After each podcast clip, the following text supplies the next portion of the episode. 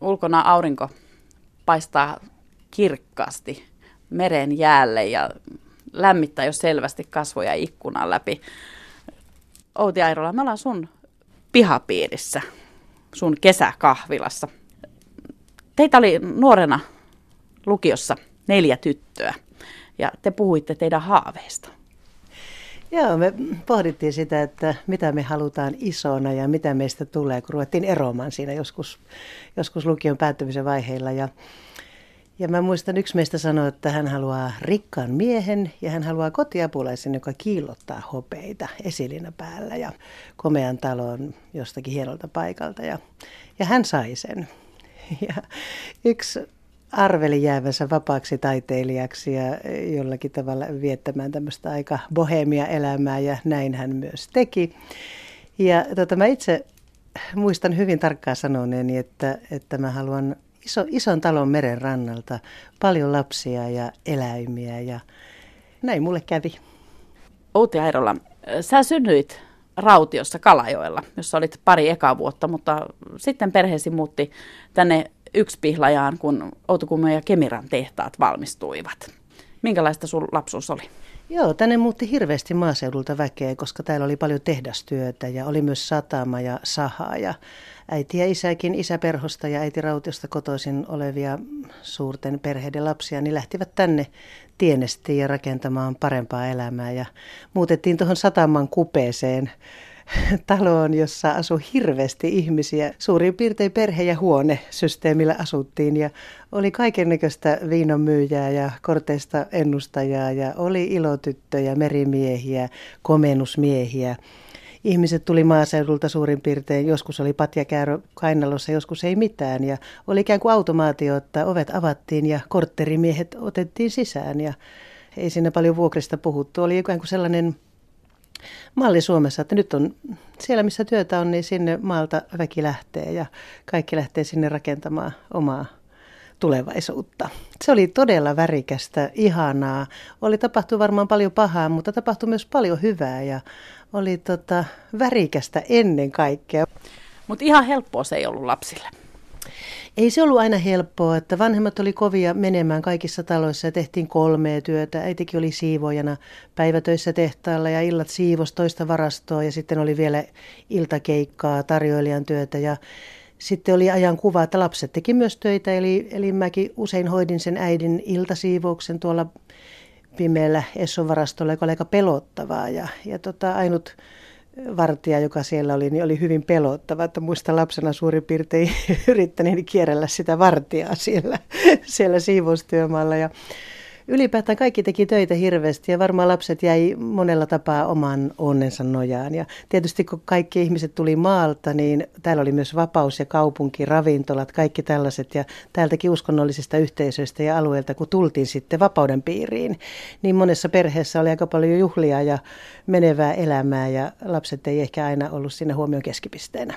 Niin juotiin ja elämä oli väkivaltaista. Kyllä se oli monessa, monessa tuvassa ja, ja sitten kävi niin kuin itsellekin tosiaan kävi, että varmaan ei ollut niitä riittävästi niitä tarkkoja aikuisen silmiä, niin joudun tällaisen niin kuin hyväksi käyttävän miehen uhriksi jo hyvin pienenä. Ja se on ehkä se semmoinen lapsuuden pimeä puoli, josta on aika vaikea päästä eroon. Mitä siinä tapahtui? No siinä tapahtui, että menin kouluun ja sitten eh, tällainen eräs mies pyysi, että jos voisin ryhtyä käymään heillä aina koulun jälkeen kastelemassa kukkia. Ja siinä sitten olikin tällainen kuvio, että vaimo auttoi miestä, joka oli siis pedofiili ja lapsiin mieltynyt ja hankki minulle seksialusvaatteita ja muita ja mies tyydytti itsensä sitten minun kanssa. Ja oli aika kauan kesti ennen kuin, niin kuin ymmärsin, mitä tapahtui, koska eihän seitsemänvuotias tällaista ymmärrä.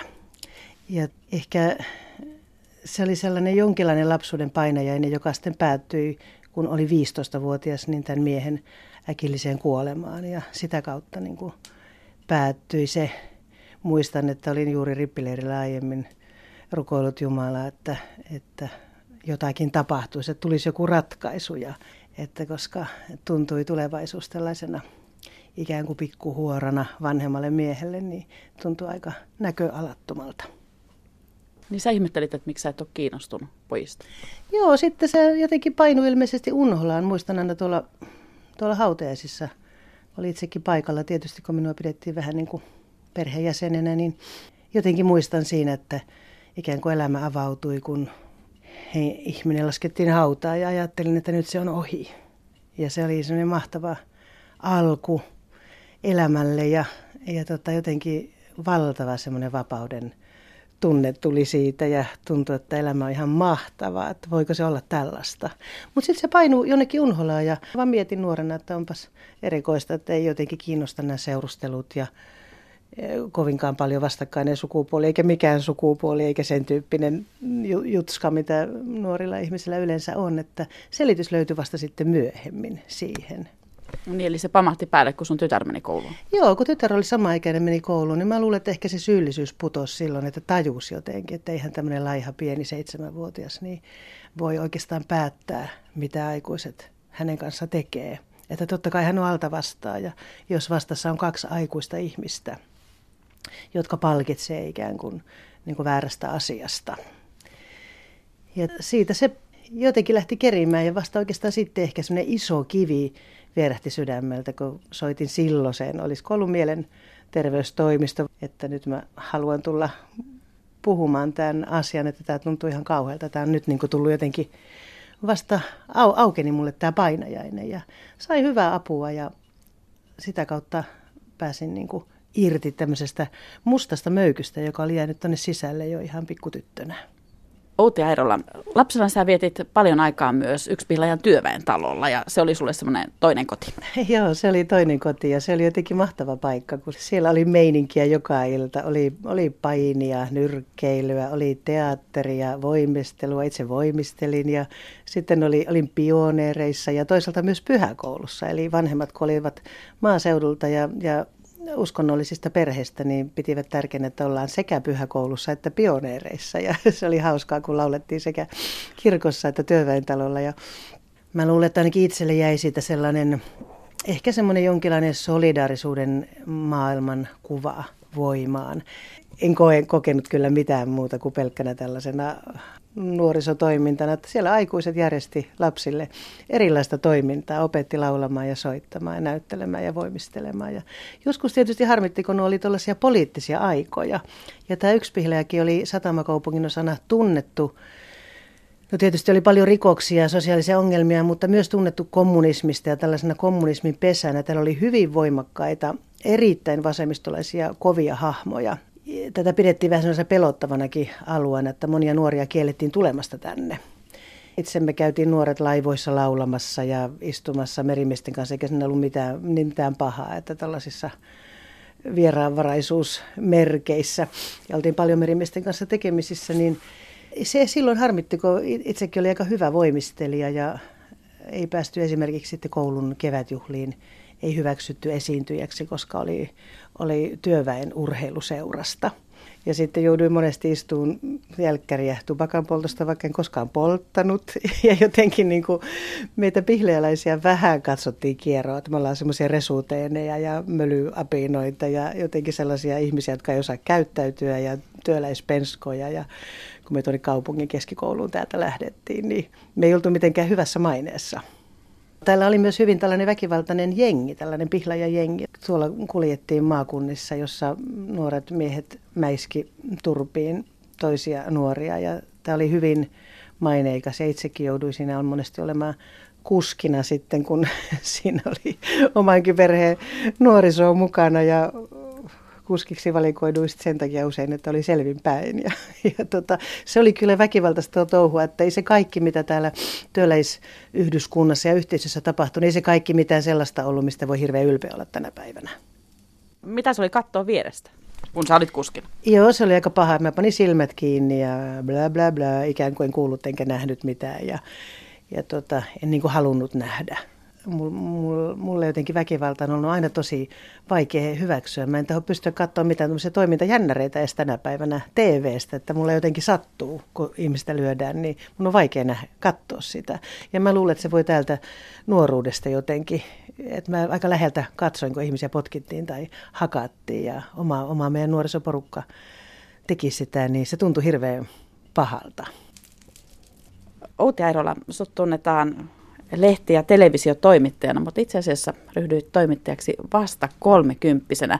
Sitä ennen sä oot ehtinyt kokeilla jo aika monta muuta ammattia. Joo, mä oon aina ihan lapsesta saakka ollut tosiaan kova tekemään töitä ja arvostanut aina työntekoa. Ja kyllähän työntekoa täällä työläiskaupungin osassa myös arvostettiin ehkä liikaakin siinä mielessä, että ei mitenkään arvostettu koulutusta. Ainakin mä koin sillä tavalla, että pidettiin aivan hullun puheena, että jos lähtee lukioon. Se oli maksullista siihen aikaan ja, ja tota, ilman muuta selvää oli, että jos halusi lukioon lähteä, niin kyllä itse sai maksaa koulutuksen ja hommata, hommata rahat siihen lukion käymiseen. Että se arvomaailma oli sellainen, että työläisen kuuluu mennä työläiseksi tehtaaseen ja pysytään porukassa ja ikään kuin vastustetaan maailmaa yhdessä omista lähtökohdista. Ja kun menee lukioon, niin ne valitsee tämän herraksi ryhtymisen tavallaan ja lähtee niin kuin väärään maailmaan ja väärään porukkaan. En ainakaan muista, että olisi hurrattu mitenkään lähipiirissäkään tota, lukion lähtemistä, puhumattakaan sitten yliopistoon lähtemistä. Se ei jotenkin ollut mikään juttu. Juttu oli enemmän se, että mennään heti satamaan töihin ja mennään tehtaisiin töihin ja hommataan perheet ja talot ja autot ja nimenomaan kirjahyllyjä, sinne niitä koristeesineitä ja päästään ulkomaan reissuille ja jotenkin semmoiset aika, minusta aika konservatiiviset arvot oli vallalla. Mutta sä lähit lukioon ja sitten sä lähit yliopistoon. Joo, mä lähdin lukioon ja yliopistoon ja niinkin erikoista ainetta opiskelemaan kuin roomalaista kirjallisuutta. Eli, eli luin Kikeron puheita ja, ja Horatius tuli tutuksi ihan alkuperäiskielellä. Ja luin historiaa ja kulttuurihistoriaa, uskontotiedettä, folkloristiikkaa, psykologiaa, tämän tyyppisiä asioita. Ja varmaan olisi voinut lukea pidemmällekin, mutta Turusta löysin miehen ja Sattuma heitti meidät takaisin Kokkolaan, johon en ollut koskaan ajatellut palata. Vain täällä alkoi Suomessa silloin sellistien poikkeuskoulutus ja mies halusi kunniallisen ammatin, kun oli perheellisäystä jo syntynyt. Ja muistan aina, kun itki, itkin, kun ajettiin pakettiautolla ja pieni lapsi sylissä, niin, niin ajattelin, että mä en ikinä sopeudu tänne. Ja heti lähdetään Turkuun takaisin, kun neljä vuotta on kulunut sitä koulutusta. Ja sattuman kautta pääsimme tähän Yksipihlään työväentalolle talon miehiksi silloin nuorena perheenä. Eli ja tehtiin lumitöitä, siivottiin työväentaloa ja, ja tota, mies opiskeli ja minä tein kaikenlaisia töitä. Mä olen aina ollut innokas, jotenkin sinne vähän nälkäinenkin työn perään. Jotenkin tuntuu, että se identiteetti ehkä on rakentunutkin jotenkin siihen, että pitää tehdä työtä, että vaikka ei aina rahankaan puolesta olisi ollut nuorenakaan niin tarpeet. Mulla oli hirveän tärkeää aina, että mulla oli rahaa ja mä ostelin sisaruksillekin kalliita farkkuja ja meillä oli hyvät nahkatakit ja vehkeet ja kamerat ja kaiken maailman mankat kotiin, että mä jotenkin on aina halunnut, että mulla on niin takataskussa rahaa. Olin torimyyjänä, siivoojana, Ruotsin laivoilla, risteilijöissä, vaikka minkälaisena hyttiemäntänä oksennuksia siivoamassa ja Tukholmassa mummoja hoitamassa ja, ja tuolla Pohjois-Norjassa kalatehtailla, missä tienas tosi hyvin, niin siellä oli aina pitkiä jaksoja. Onpa sitä tullut oltua tuolla Majorkan turistisaarellakin tällaisena diskoon sisäänheittäjänä ja ensitanssijana. No toimitteeksi ryhdyit sitten kolmekymppisenä?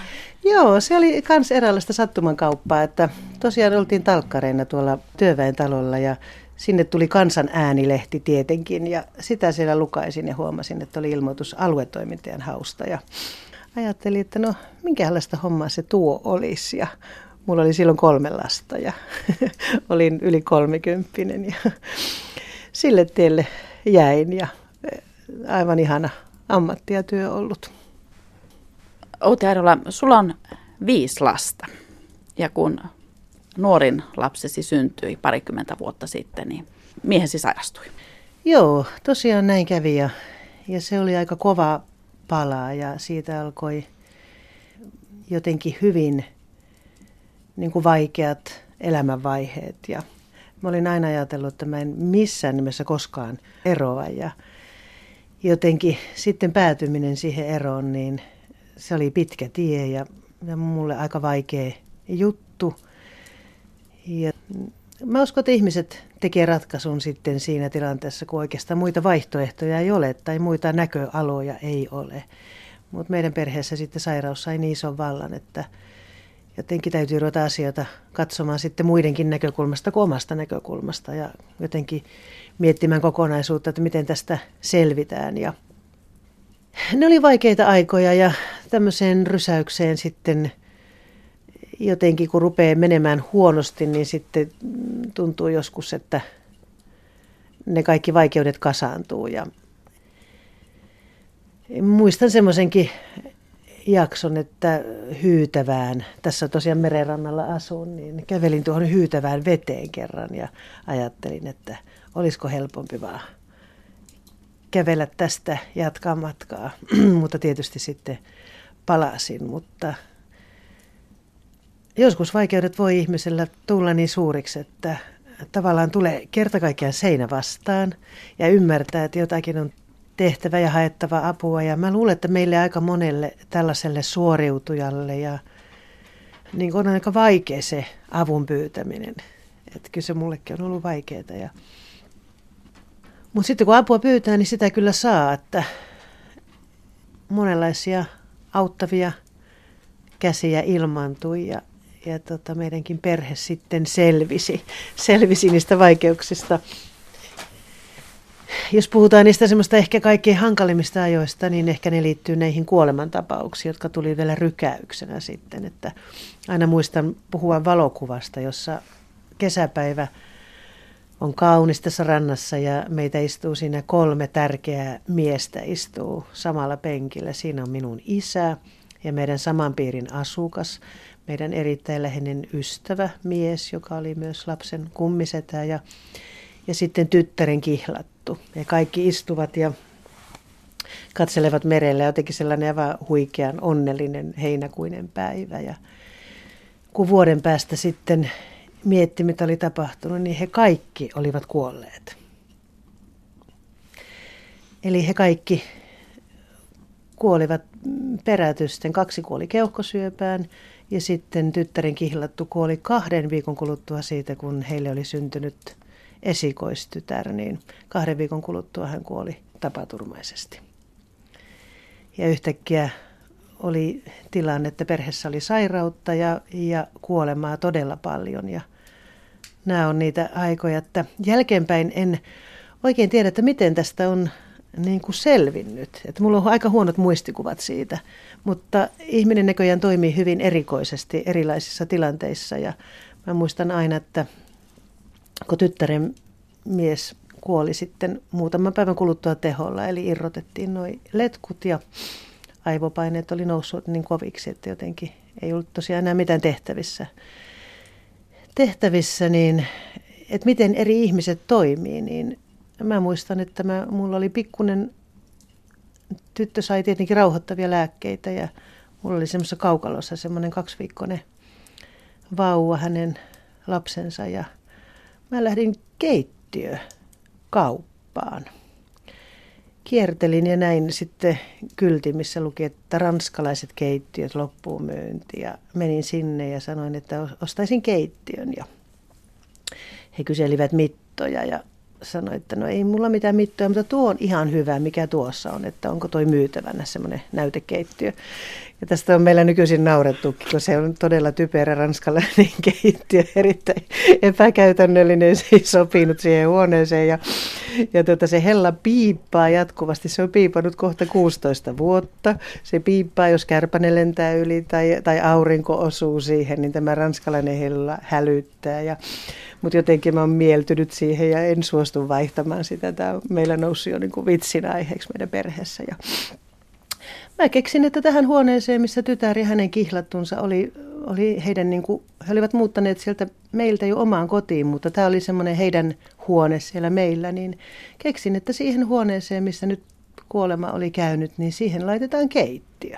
Eli ratkaisin tämän ongelman näin käytännöllisesti. Ja siinä oli sitten pari vuotta oli sellaista elämää, että meitä oli yhdeksän hengen perhe ja sairautta ja kuolemaa kyllä ihan yllin kyllin ja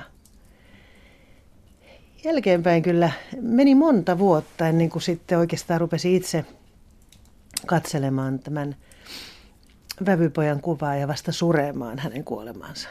Eli mä luulen, että siinä tapahtui niin, että jotenkin vaan yritettiin selvitä päivästä toiseen hankittiin XXL-pesukone ja saatiin kaikki pyykit pestyä ja jälkeenpäin vähän ihmetyttää, että noista vuosista ei hirveän paljon muista. Tuntuu, että se oli sellaista, että juoksi töissä ja illat oli jossakin jäähallin tai konservatorion parkkipaikalla, vei ja kuskas lapsia harrastuksia jotenkin. Päivä kerrallaan mentiin eteenpäin. Mutta kyllä tuo aika on myös opettanut tosi paljon, että muistaa etenkin isän ja tämän ystävän nämä keuhkosyöpäkuolemat oli sellaisia parin, kahden viiva viiden kuukauden prosesseja ja niissä kerettiin käydä sitten elämää läpi aika tarkkaan. Ja hyvin selväksi kyllä tuli siinä vaiheessa, että tällaiset asiat kuin esimerkiksi asuntolaina tai rahavaikeudet, niin ei niillä kyllä mitään merkitystä ole. Että pääsi sellaisista asioista selville, että mikä elämässä ei ole tärkeää.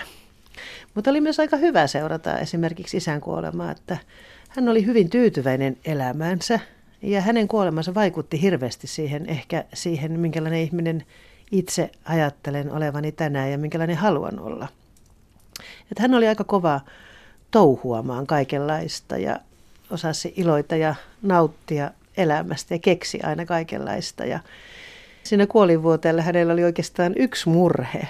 Hän muisti, että hän on kerran hän oli tuolla jätevesilaitoksella ihan perusduunarina töissä ja siellä oli ollut joku kesätyttö siivoojana ja hän muisteli, että hän on jotenkin rumaasti sanonut tälle tytölle.